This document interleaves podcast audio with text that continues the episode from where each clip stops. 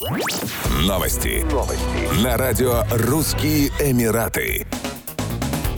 Правительство Саудовской Аравии приступило к разработке новых законов, которые позволят иностранцам приобретать недвижимость на территории королевства, в том числе в Мекке и Медине. Об этом сообщил Абдалла Аль-Хамад, генеральный директор Главного управления по управлению рынком недвижимости. Он отметил, что планируется обновление законодательства как для жилой, так и для коммерческой недвижимости. Как считают в Night Frank, главной точкой притяжения покупателей жилья из Саудовской Аравии и стран Персидского залива остается проект будущего НЕО ЖКХом. Новые законы также позволят избежать негативных последствий, связанных с приобретением жилья иностранцами. В настоящее время рынок подчиняется законам спроса и предложения. Цены на виллы в некоторых частях Саудовской Аравии за последние два года выросли более чем на 45%, что снизило приток покупателей. Из-за роста цен число проданных домов в Эр-Рияде сократилось на 34%, в Джиде на 16%. Новым наследным принцем Эмирата Абу-Даби стал шейх Халид бен Мухаммед Аль-Нахаян, старший сын действующего президента Объединенных Арабских Эмиратов, его высочество шейха Мухаммада бен Заида Аль-Нахаяна. Указ о назначении подписал президент ОАЭ. В настоящий момент шейх Халид бен Мухаммед Аль-Нахаян также является членом исполнительного совета Абу-Даби, председателем исполнительного комитета Абу-Даби и исполнительного фонда Абу-Даби.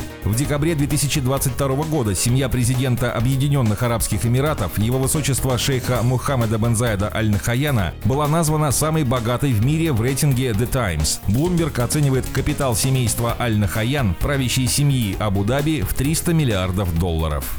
Еще больше новостей читайте на сайте RussianEmirates.com